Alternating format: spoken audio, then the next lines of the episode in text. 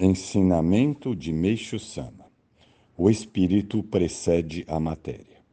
Conforme me referi anteriormente, tecerei considerações sobre a relação entre a doença do ser humano e o mundo inorgânico, que chamamos de mundo espiritual. O ser humano é constituído pela união e integração entre o corpo e o espírito. O corpo é uma matéria visível e, por essa razão, todos podem distingui-lo. O espírito é invisível, mas existe, sendo uma espécie de elemento hétero.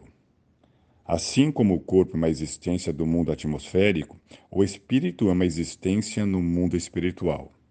Este mundo, conforme expliquei, é transparente, mais rarefeito que o ar e semelhante ao nada. Muito pelo contrário. Longe de ser o nada, ele é a fonte geradora da força infinita e absoluta, que, por ora, chamaremos de força cósmica.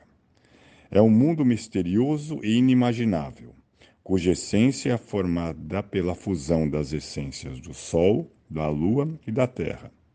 Tudo o que existe no universo é criado e desenvolvido pela força cósmica. E, ao mesmo tempo, juntam-se impurezas que são submetidas à purificação. É como o acúmulo de sujeira no corpo humano, que necessita de banho. Portanto, quando se aglomeram impurezas no mundo espiritual da Terra, elas se concentram em determinado ponto, e aí surge a ação purificadora da tempestade que efetua a limpeza.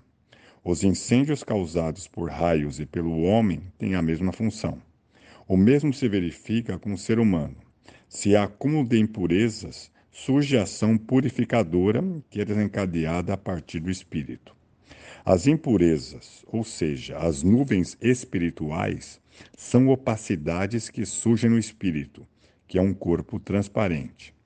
Existem dois tipos de nuvens espirituais: aquelas que surgem do próprio espírito e aquelas projetadas a partir do corpo físico.